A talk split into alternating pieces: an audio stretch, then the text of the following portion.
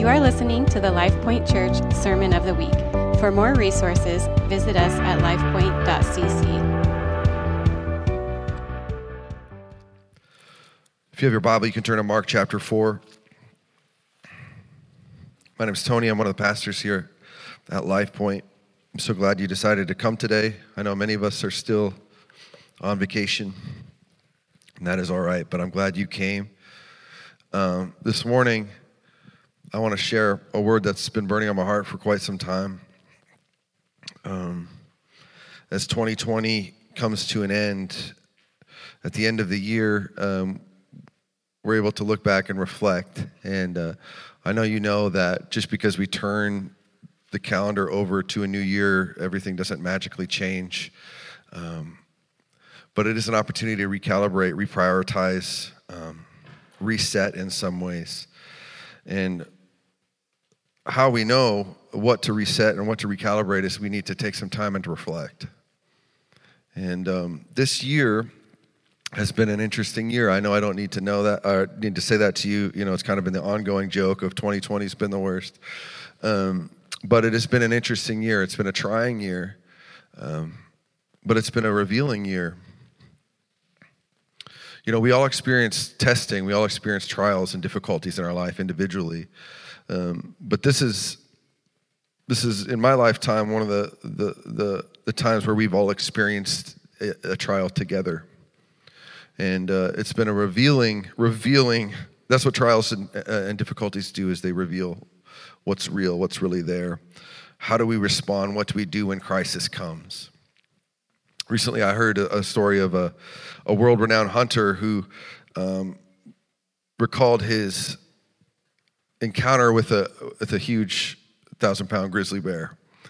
And uh, he'd had many encounters with them, but not any qu- quite like this. And he, he talked about how with his friends and his buddies, they would all talk about what would they do if they came face-to-face with a grizzly bear, where there was no way out. What would they do? And they all talked it up and said, these are all the things that I would do. We would I would rise to the occasion, and I would um, step up, and I would do what was needed in that hour.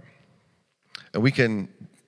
all of us, we hope that we would respond in certain ways and in, in certain situations, but only when it happens do we really see. So he said one time they were up and they were hunting elk, and they had harvested a an elk uh, uh, and left it overnight hanging in a tree, and they were going to come back next day and pack it up and, and take it out of the mountains. And so they came back the next day, and they thought, you know what, before we pack up this elk, let's make a fire, let's eat some lunch. And so they began to do that. And he said, as we're eating lunch, we're talking and joking around. He said, I saw my friends sitting across from me, and their faces turned from laughter to just the most terrified looks on their faces. And he said, I looked over, and there, inches from my face, was a grizzly bear. And he said, and like, he said, I, I've thought about this scenario time and time again. If this is, if I was in this situation, this is what would happen. This is what I would do. But he said, I just froze. I just froze. I did nothing. I just froze. I was so scared. I just froze. He said, um, you know, possums, we talk about, they talk about possums playing possum like it's something they, they, they're trying to do. But in actuality, possums, when they when they fall over like that, they're actually just so scared. They're so terrified that they just, their body just shuts down and they fall over. He said that's essentially what happened to him in that moment. He was so overtaken by fear. He said his friend was sitting across from him. His friend had a gun right here and his hiking stick. His friend reached over and grabbed his hiking stick, and he started to hit the bear over the face. And it's funny, but for some reason it worked, and the bear ran off. Um, But he said he left that, that situation very discouraged and disappointed in himself. Because when the crisis came, how he responded is not how he wanted to respond or how he would hope to respond. And for many of us, this year has been a situation like this, where crisis has arose, and we've all experienced this great crisis together, and how we've responded or what was revealed in us, maybe it was discouraging. For some people I, I've, I've talked with, um, what was revealed was a greater level of faith than they, than they thought was there, or they were stronger than they thought. But for many, and as a pastor on a weekly basis, I talk with people all the time who have fallen into, into great despair and great hopelessness because the things that they thought were concrete in their life turned out not to be. And as a church, in the Western church as a whole, there's been this great purification that has been happening. And none of us like purification, but it's a good thing. It burns away the things that are unimportant. The facades are lifted. And what we're, what's really, what we really have is revealed.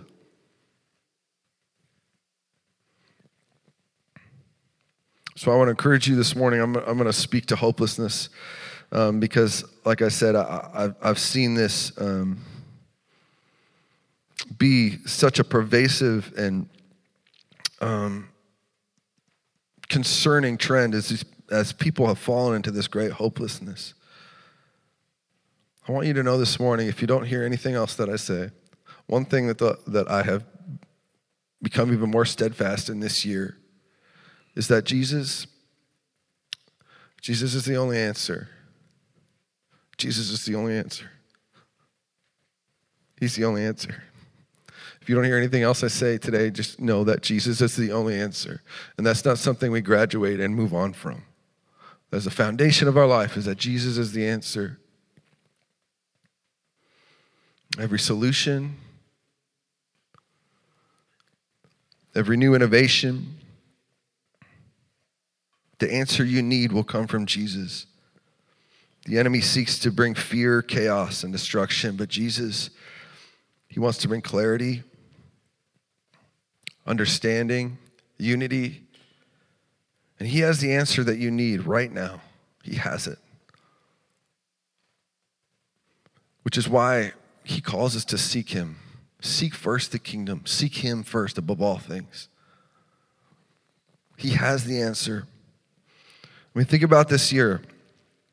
Think about your life personally. Think about the the trials you've endured. Things about think about the things that you have faced. What has been revealed in you?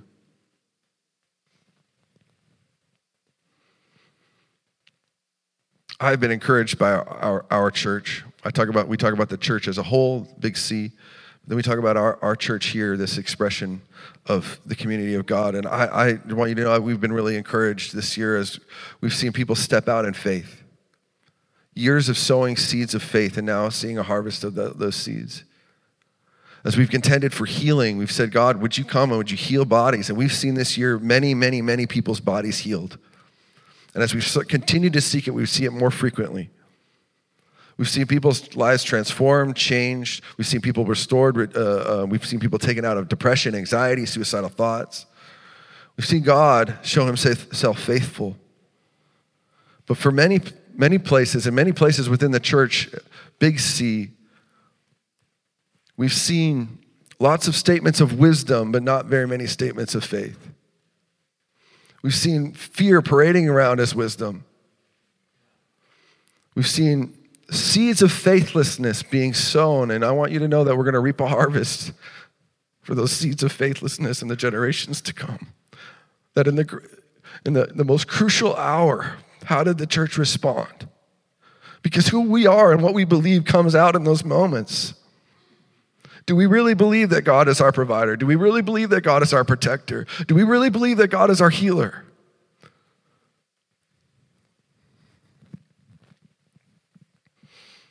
But I believe that God is calling us into a greater level of faith. And faith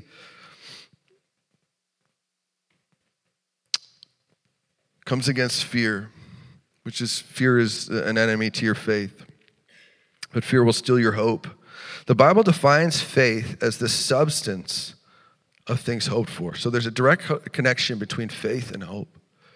And faith is the substance of things that are hoped for. The Bible says in Hebrews that hope is a steadfast anchor for your soul. It's all of God's promises, his thoughts, his dreams over your life. And we hang on to those things. They're not just empty. They're not empty words. They're not like a, man, I really wish those things would happen. That'd be really nice if that happened. But it's a, it's a, it's something concrete. We know this because faith is the substance of it. It's the meat of it. It's that which makes hope a reality is faith. And faith really can be boiled down to the reality of intimacy with God. It's not something that we just like try to muster up and just try to really believe harder. But faith comes through knowing. Faith comes through hearing the word of God. You know, in, uh, oftentimes in the world, uh, people accuse Christians of just blind faith. I can never believe Christianity. You just have blind faith. And for many times, um, Christians have been like, yes, I just had that blind faith. But that's not what this is requiring of us. It's not, nowhere in the scripture does it say, just have faith. You don't need anything. You don't need any evidence, any relationship, any proof. Just believe it. Just believe it. That's not what this this this is asking us of us. It does ask us at times to trust without understanding. It does ask of us to believe at times without seeing. But nowhere does it say, just have a blind faith. But instead, all throughout Scripture, we see this invitation from God to come. Would you just come? Just come. Come and see. Come and taste and see. Come all who are weary, and I will give you rest. It's this invitation to come and know him as a personal God, as a, as a God in which you can have relationship with. And he's not this God, this far-off idea. He's not this being that's indifferent about you. He's not. This is not just a history book, but it's a true reality of knowing the everlasting God.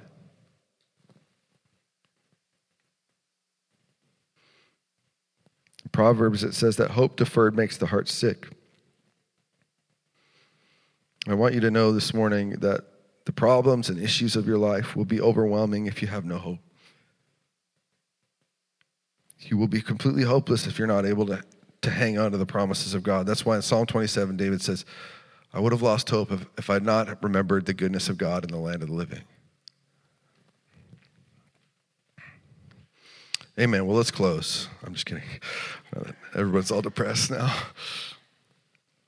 I set that up for you this, this morning because I believe that God wants to break hopelessness off of us.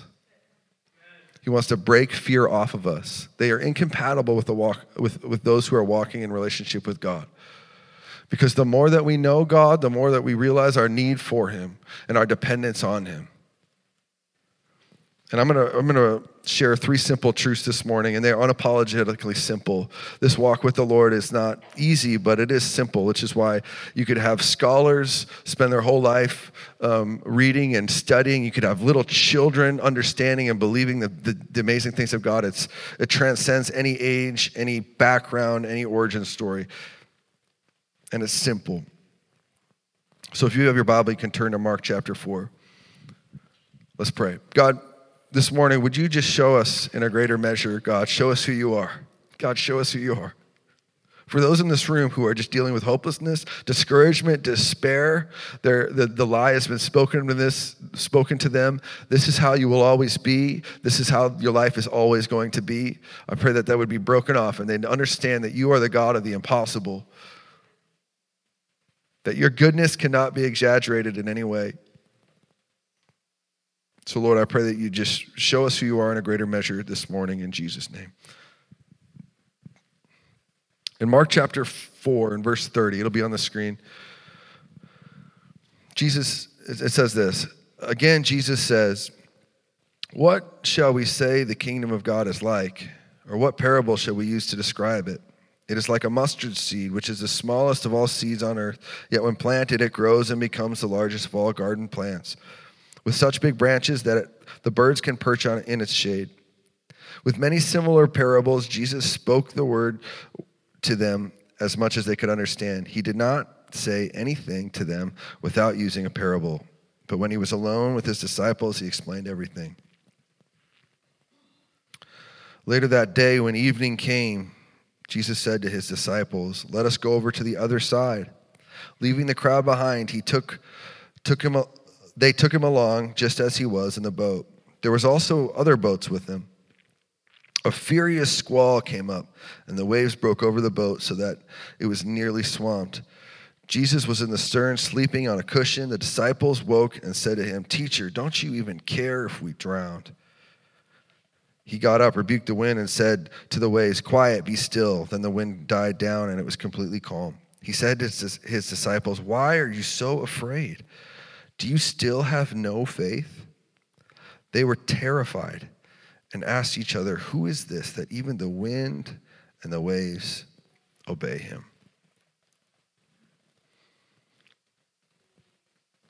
So number one, how to break hopelessness in your life. We need to understand the power of a choice. Choices are important. Someone once told me it's the little, the little choices that you make every single day, which that's how you live your life, which seems so obvious, but it's true.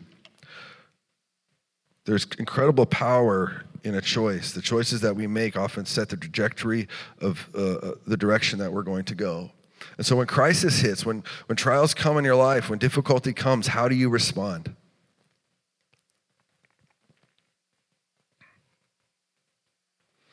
Well, in verse thirty-seven, again, like I've said before, we're often really hard on the disciples because we think, because, you know, we're on the other side. They were in the moment. We're often thinking, man, if I was in that situation with Jesus, there's no way that I would respond like that. And yet we get the benefit of reading scripture about them, and we also have Holy Spirit living in us, and oftentimes we still respond in the same way. So we give the disciples a break. In verse uh, thirty-seven, it says, a furious squall came up, and the waves broke over the boat so that it was nearly swamped. So this is not like a small, it's not like a small, this is a serious situation. Like the waves are getting so big that the boat is taking on water. It's raining. Uh, they're, they're afraid for their lives. And what they do is what we all do, is they run to Jesus, but they don't run to him out of faith. Instead, they come and they say, teacher, don't you even care? Don't you even care that we drown? Have you found that true in your own life at times when difficulty arises? That you come and you say, God, what's going on? This is not the plan. What is going on? Don't you even care? Don't you even love me? Don't you even see that I'm suffering here? I want you to know this morning, the question of does God even care has been settled two thousand years ago when Jesus gave his life for you, for, for, for, for me. It has been settled. But we have a choice to make. And in, the, in those crucial moments when crisis arises, what do we do? For many of us, we turn to destructive behaviors, destructive relationships. For some of us, we we we call all of our, something happens in our life, and we call all, all of our friends. And we want them all to know the seriousness of the situation. And at the end, we say, hey, would you pray for me? And it's not necessarily out, out, out of a place of faith that we actually want them to pray. And instead, it's more out of a place of we want them to justify and validate the seriousness of our situation. That it's okay, my situation is particularly unique, so it's okay for me to act in this way, instead of from a place of faith.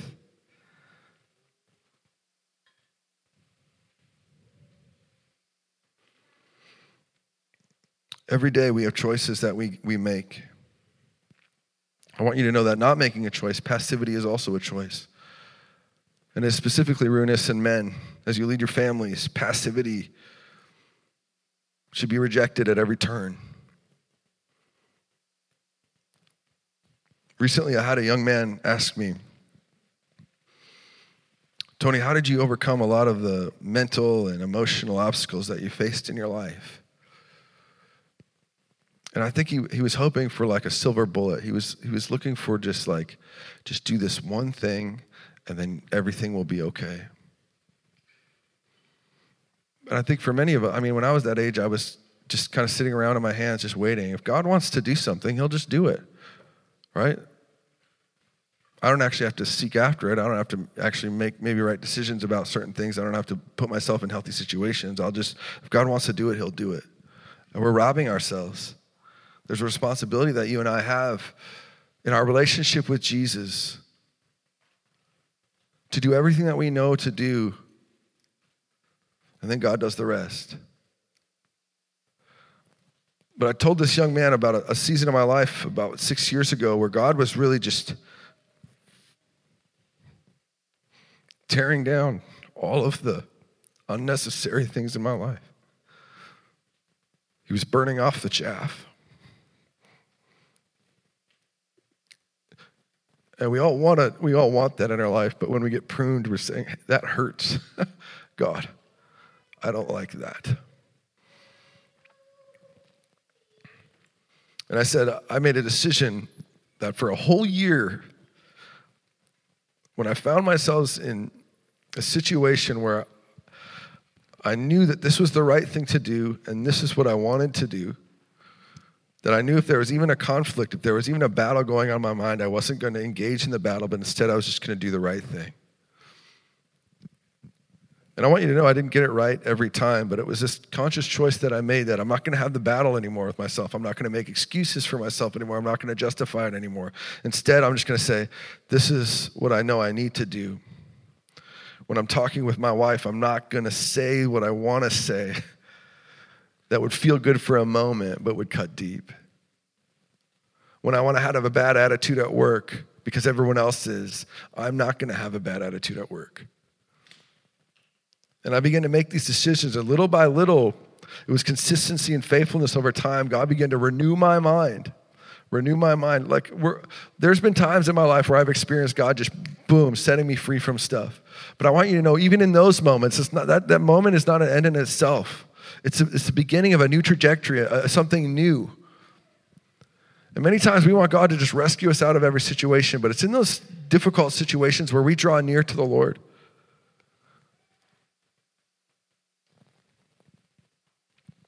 And he likes that.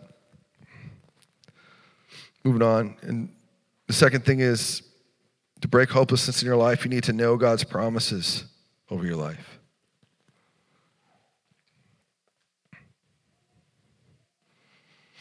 Jesus was sleeping in this story. Isn't that interesting? There's like water coming into the boat, and Jesus is sleeping. But the thing is, is that Jesus, there was no turning with him. There was no confusion about who he was, who his father was. Complete confidence, complete confidence. He was not worried. And then after Jesus calms the storm, he turns to his disciples and he says, why are you so afraid? He said, do you still have no faith? He doesn't say, "Did you have an, you didn't have enough faith?" He said, "You had no faith." In the verses prior, he talks about this parable of the mustard seed, and this this parable appears five times throughout the gospel, either in relation to faith or the kingdom. That it's not that you need this huge amount. It's not like you need to muster up this ability to just believe really hard and just have more faith. Just have more faith, and you'll get healed. Just have more faith. He said, "You have no faith. Even a little would have yielded a harvest." That, that seed of faith goes into the ground and produces a harvest. And we will reap a harvest of faith in our lives. You might not see it this week, this day, but just like Kyle was sharing, we, we, we will see that faith, uh, the, the, the fruit of the faith in years to come. And like I said earlier, we will reap a harvest of faithlessness as well. We need to know God's promises over our life, what he's saying and what he's spoken over you.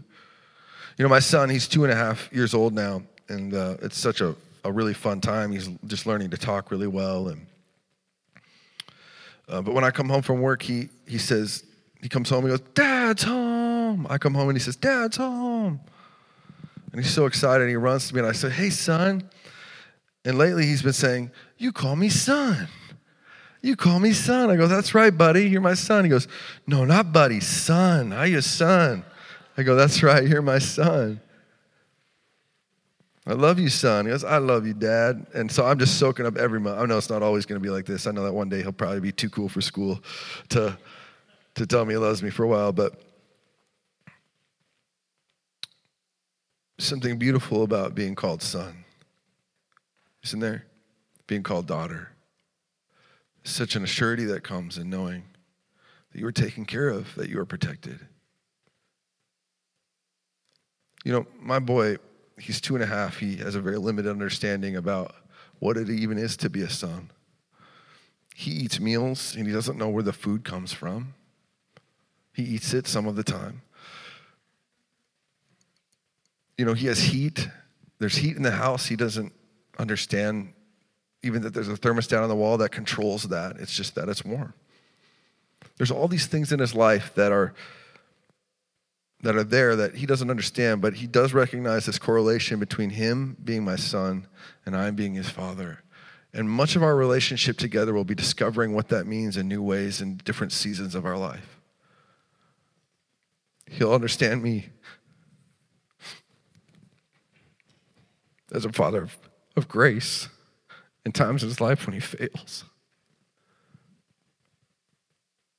He'll see me as a father of strength, hopefully, when crisis comes and everyone else is wondering what to do. And I want you to know that much of our existence on this planet, as we, we as we're here, will come from will will will be discovering what it is to be a son, what it is to be a daughter with the Lord. And in new seasons of our life, he reveals different aspects of who he is. And we gain new understanding, a deeper understanding of what it is to be a son, what it is to be a daughter. And that's just one of the many precious promises, Second Peter says, that he has spoken over us. Do you know he also promises to strengthen you? He promises to uphold you. He promises to keep you in perfect peace, to go before you and to be with you and to never leave you or forsake you. He promises to teach you and counsel and instruct you. He promises to give you rest, to fight for you, to give you perseverance. He promises to forgive you, to be gracious towards you, that no weapon formed against you will prosper. He promises to heal and restore and redeem, and on and on and on and on and on it goes.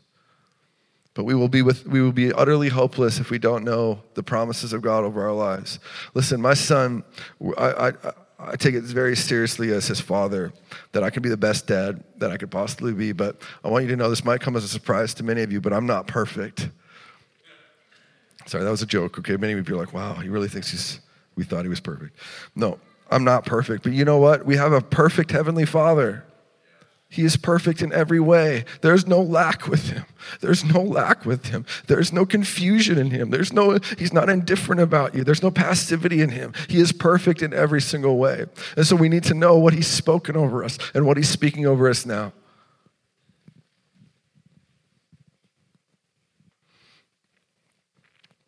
The last thing is this, is we need to ask God to show himself to us. What I love about this story is the disciples are afraid of the storm, and it's a serious storm. And Jesus addresses their fear, but then after Jesus calms the storm, in verse forty-one, it says that they were terrified. They weren't scared of the storm. They were terrified and asked each other, who is this? Even the wind and the waves obeyed him. They had a, just a glimpse of the enormity of God, of the greatness of God. And it produced reverence. It produced this, oh my goodness, why was I so afraid? This storm was nothing compared to the greatness of this God. You see, to control the weather, they automatically connected the correlation between Jesus and the Creator. So they recognized him, again, as the Lord. You know, God loves it when we ask him to show himself to us. Like I said earlier, he invites us in. He's constantly, in, there's this open invitation to come. We're the ones that disqualify ourselves. We're the one that keep him at a distance. If you're feeling far from him, he didn't move.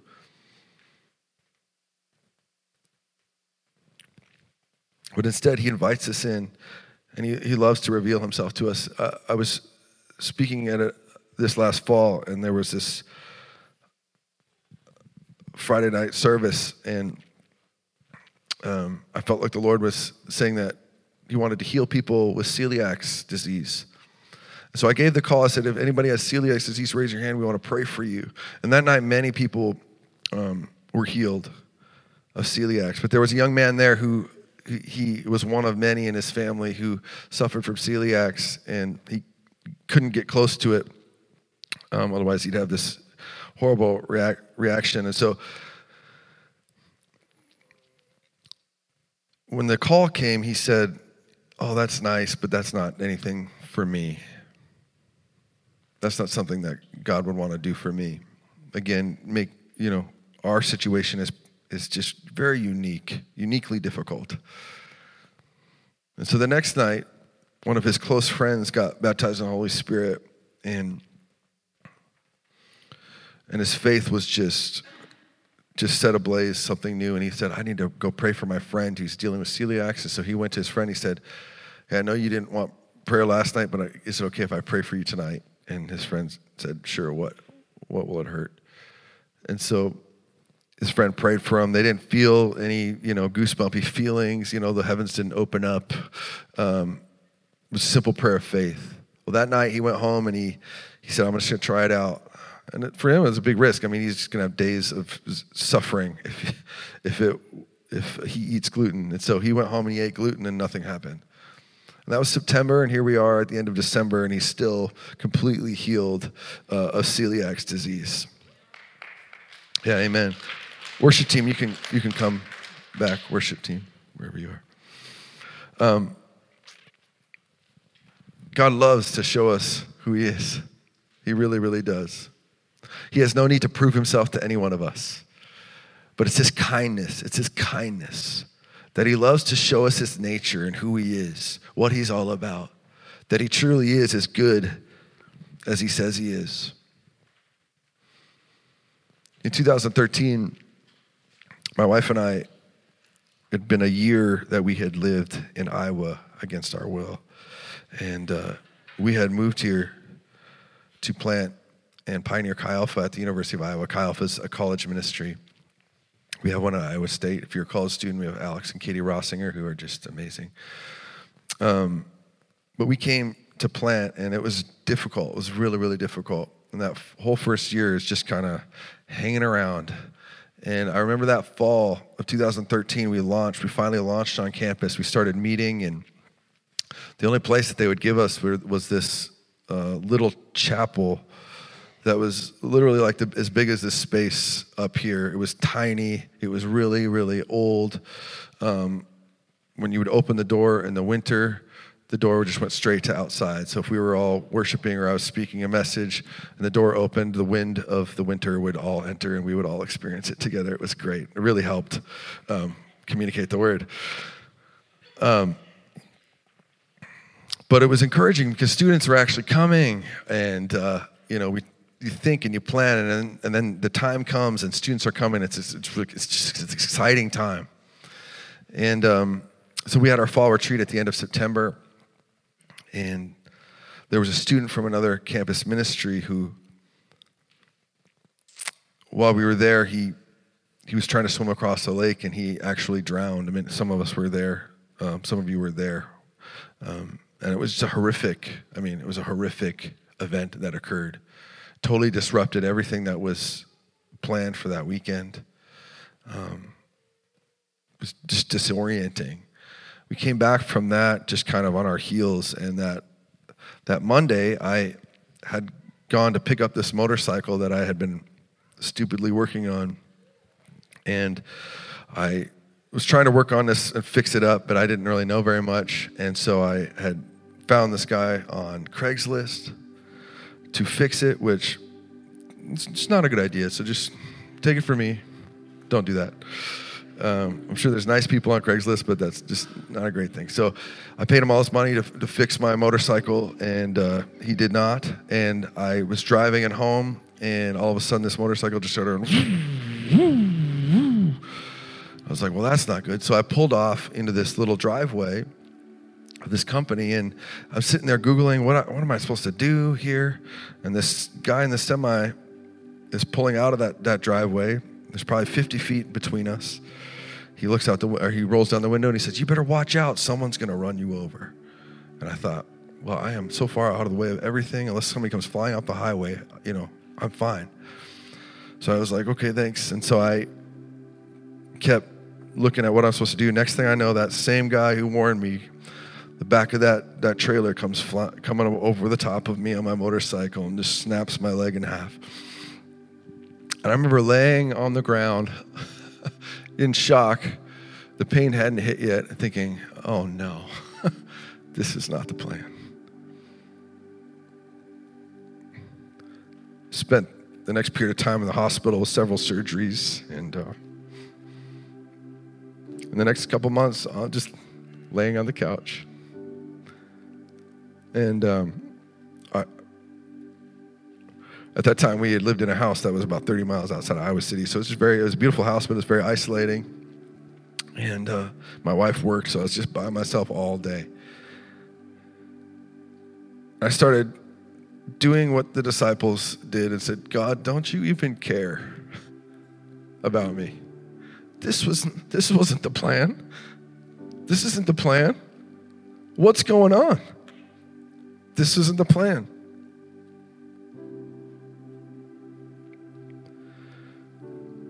So then I got all that out and I just listened, and the Lord began to take me through just all of the events leading up to this moment. He reminded me of a year prior when we had just moved here, when I was in a similar situation where I was alone in my apartment, lonely, thinking, "What? Why did I come here? This was a mistake. I have friends back home. We had an amazing ministry that was exploding, and I'm by myself here. What is going on, the Lord?" And God reminded me, he said, "Why did you come?" I said, "I came because you wanted me to come." He said, "Well, why else did you come?" I said, "Because there's, there's students here that need to know. There's students here that need to hear the gospel." And he said, "That's right." And that night, that was a Friday night, I went out downtown Iowa City and just saw the thousands of students that were giving their lives over to the things of this world, just like I was at that age. And the, the Lord reminded me, this is why you're here. This is why you're here. He reminded me of the, the continued faithfulness, the financial provision all along the way. And there I am laying on the couch thinking, God, what's going on? And God said, "Tony, now I have you all to myself." And so I turned off. I was so tired of watching movies and Netflix by that time. I just shut it all off, and I got my guitar out, and I just, all day long, I would just spend worshiping and praying. And in that time of my life, in that season, God was revealing himself to me as a God of faithfulness. You know, there's so many aspects of who he is, and in certain seasons of our life, he, re- he reveals different aspects of who he is. And as we grow and as we walk with him, we get a more complete picture.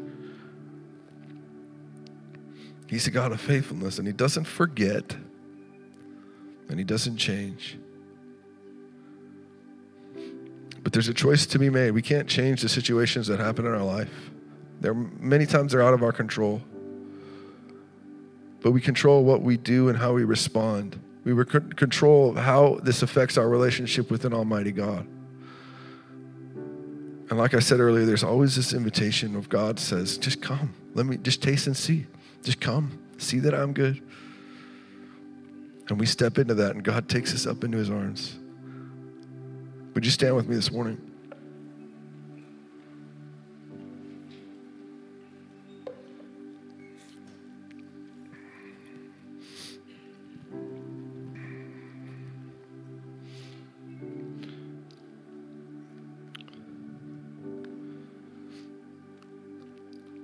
These are simple truths, but you have no, no idea how many people I talk to on a regular basis say, "Tell me the way, show me the way, show me what to do." And I, I say, just seek to know the Lord, the greatest purpose in your life. If you want to know the purpose for your life, I get asked this question all the time. One of the greatest purposes of your life is to know God, to know him more. Just seek him. Get on your face before him. Open up his word, see what he says.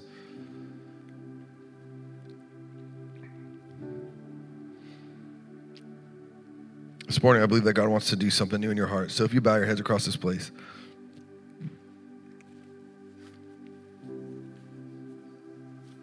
The only call I want to give today is that if you need to get your life right with the Lord, if you want to start a relationship with Jesus.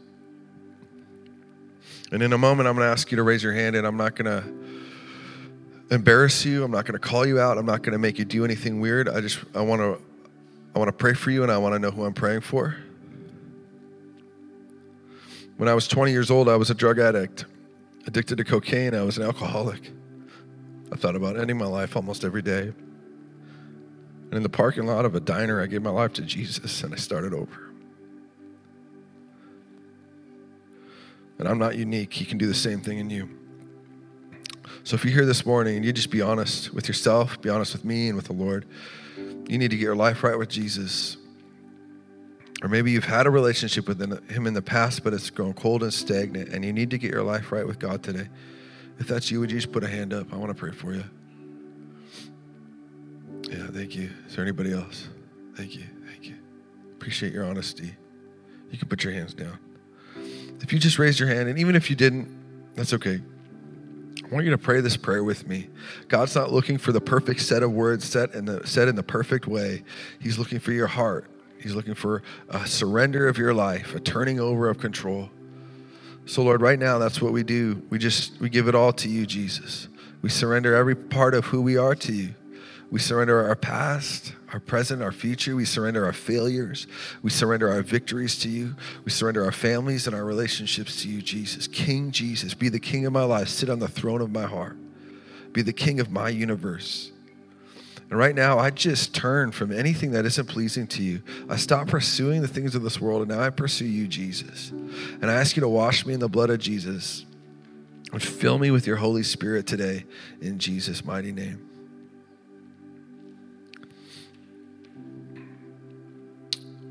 Just agree with me as I pray for you now. Lord, I pray in Jesus' name, any any person in this in this place that's feeling like they're in that place of hopelessness, despair, discouragement. Maybe they're disappointed in themselves or disappointed in people in their lives, whatever it is. I pray right now you just pour in courage into their hearts. Breathe encouragement into their lives in Jesus' name. We thank you that we can come to you and ask for things according to your will, and then you are f- freely give them. And you love it when we come and ask. So, Lord, we're just asking for these things. We're asking for peace. We're asking for strength, a greater resolve. We're asking for a, a faith that perseveres, that goes deep in Jesus' name. Burn away, God, anything that isn't, any of the chaff, any of the superfluous things in our life. In Jesus' name. Lord, I pray that we would just set our hearts to know you just a little bit more today. Just seek to know you a little bit more today. And as we seek you first in your kingdom, God, you put everything else in its place. In Jesus' name. Amen. Last thing I want to do here before we close is um, if you're here this morning, uh, like I've said, we've just seen God healing people, and uh, we want to just continue, especially as the year ends, we want to take a stand and say that this is what we're all about. Not that healing is more important than everything else, but it's one of the things that we believe that God has been revealing, that he is our Jehovah Rapha, God, our healer. So if you have, uh, you need healing in your body, would you just put your hand up? I'm not going to embarrass you. I'm just going to, we're just going to pray for you. Awesome. You need healing in your body. Amen. Amen. Let me pray. God, I pray right now for healing in this place in Jesus' mighty name. In Jesus' mighty name. I pray all heart defects would be made right, right now in Jesus' mighty name. I pray for bad knees where cartilage and things have deteriorated. I pray in Jesus' name for a new knees right now in Jesus' mighty name. In Jesus' mighty name. For those struggling with anxiety, depression, and feel like their their their mind is just out of control, I pray just for clarity. I pray that you'd help them to slow down their thoughts. In Jesus' name, I pray for a renewed mind right now in the mighty name of Jesus. I pray someone who, whose foot, who has pain in their foot, I pray in Jesus' name for healing in that foot right now in the mighty name of Jesus. In the mighty name of Jesus. Lord, incurable diseases in this place, autoimmune disorders, we pray in Jesus' name, healing. In Jesus' name, amen. This has been the LifePoint Church Sermon of the Week. For more resources, visit us at lifepoint dot c c.